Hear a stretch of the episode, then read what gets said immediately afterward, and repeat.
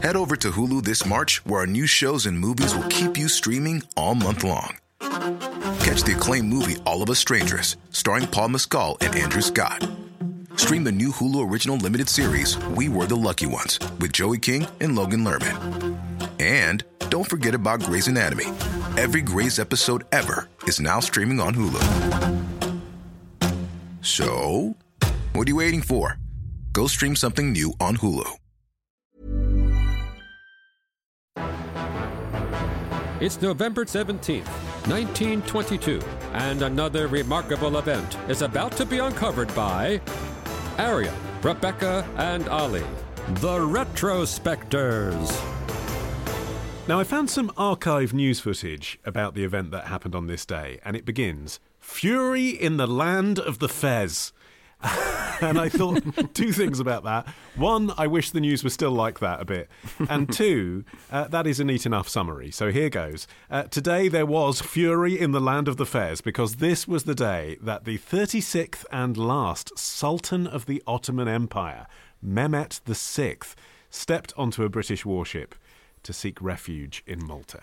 And I found some photos of him leaving, and he goes through the back door of his palace. And I tell you what, there's a lot of fezzes about. Everyone is wearing a fez. Um, What's all the fez about? That would have been a good headline as well.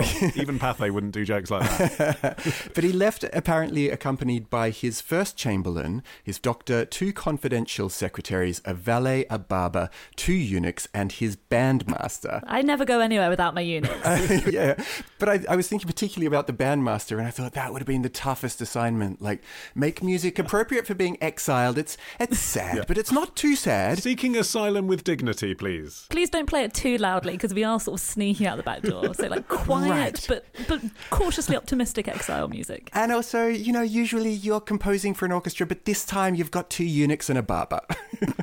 And it's truly astonishing, really, to think that you can see newsreel footage of the end of an empire which had started in the 14th century and continued mm. in an unbroken line for those hundreds and hundreds of years. Yeah. Now we can just see it all un- unraveling on old, sort of, you know, just old newsreel. It's incredible, really.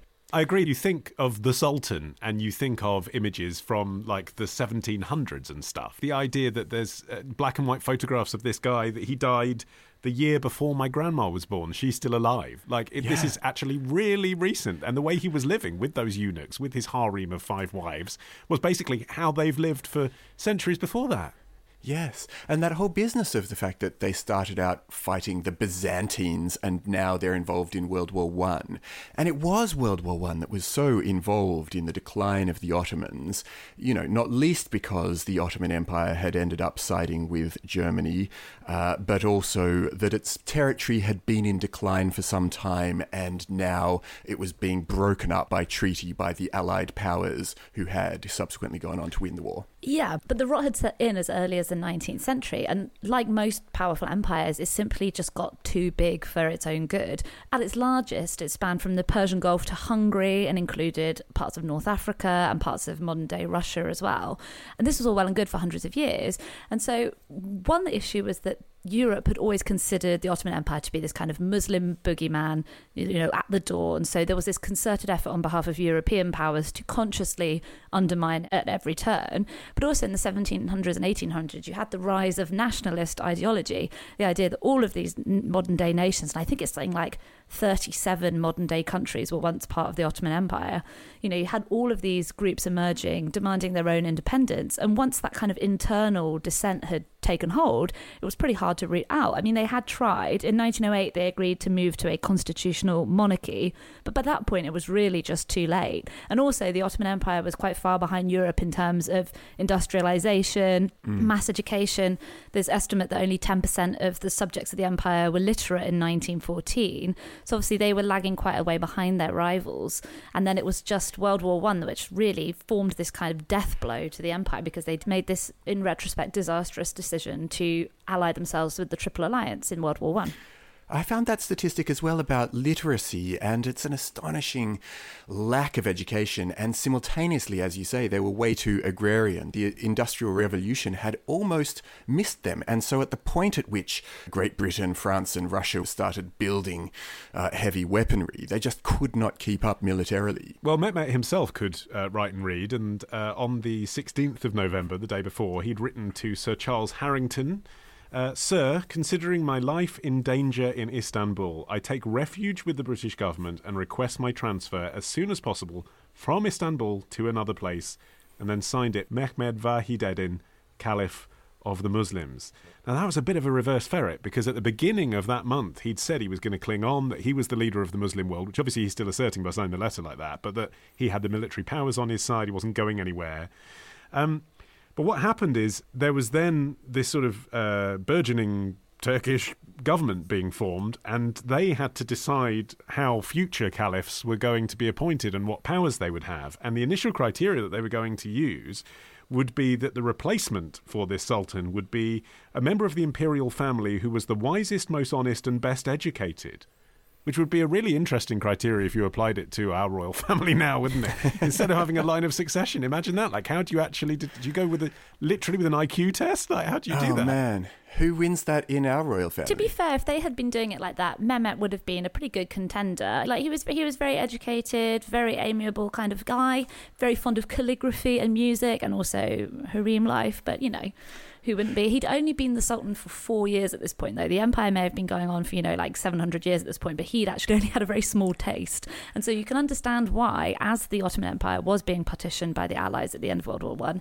his focus was all about maintaining the dynasty, and to the point where he was acceding to basically all these Allied demands, where they were carving up the whole empire to the point where all that would have been left was basically part of modern day Turkey. And to the Turkish nationalists, this was a completely repulsive move on this point and just kind of sealed his fate. At first, he did try and work with them, but I think eventually they were just too disgusted by his behavior, which seemed to be putting his own power above the future of the empire especially because his predecessor, Mehmed V, had lost the empire's northern African territories in the Italo Turkish War and lost almost all of the empire's European territories west of Constantinople, now Istanbul, in the First Balkan War. So, you know, th- there was this massive, massive reduction of the, of the territory controlled by the Ottomans even before he stepped into power, part of which was being girded with this ceremonial sword. And I absolutely loved reading about about something that involved the word girt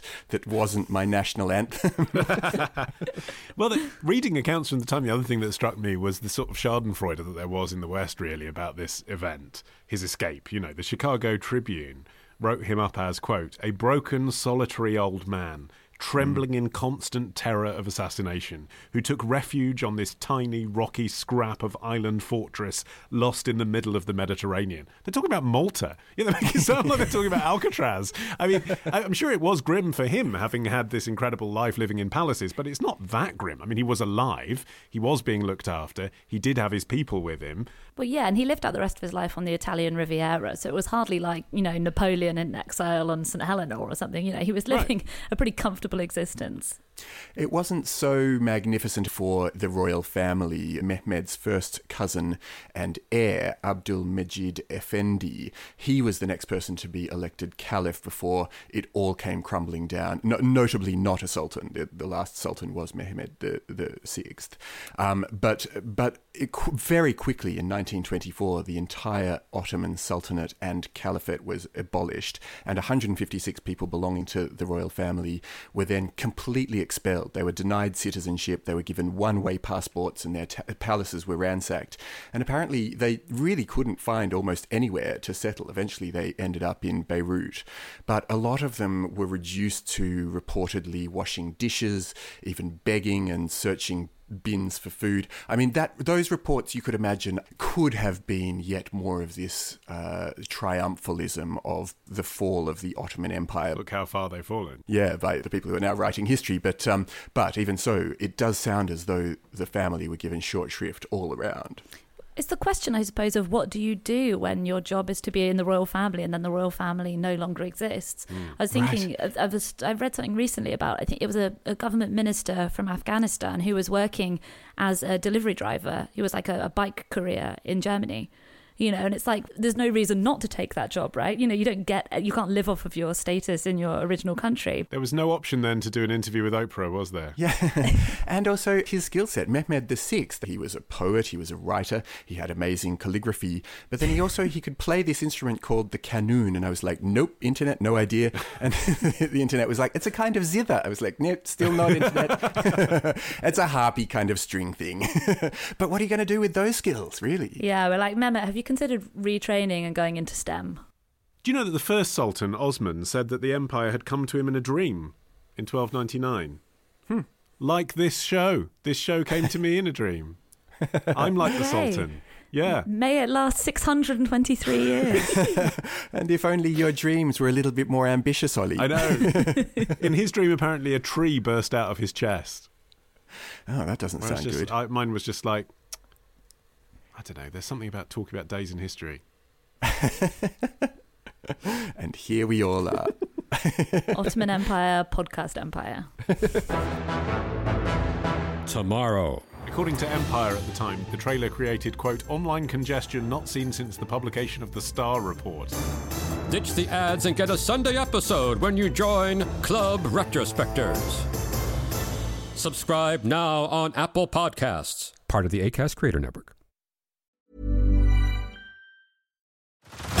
Head over to Hulu this March, where our new shows and movies will keep you streaming all month long. Catch the acclaimed movie All of Us Strangers, starring Paul Mescal and Andrew Scott. Stream the new Hulu original limited series We Were the Lucky Ones with Joey King and Logan Lerman. And don't forget about Grey's Anatomy. Every Grey's episode ever is now streaming on Hulu. So, what are you waiting for? Go stream something new on Hulu.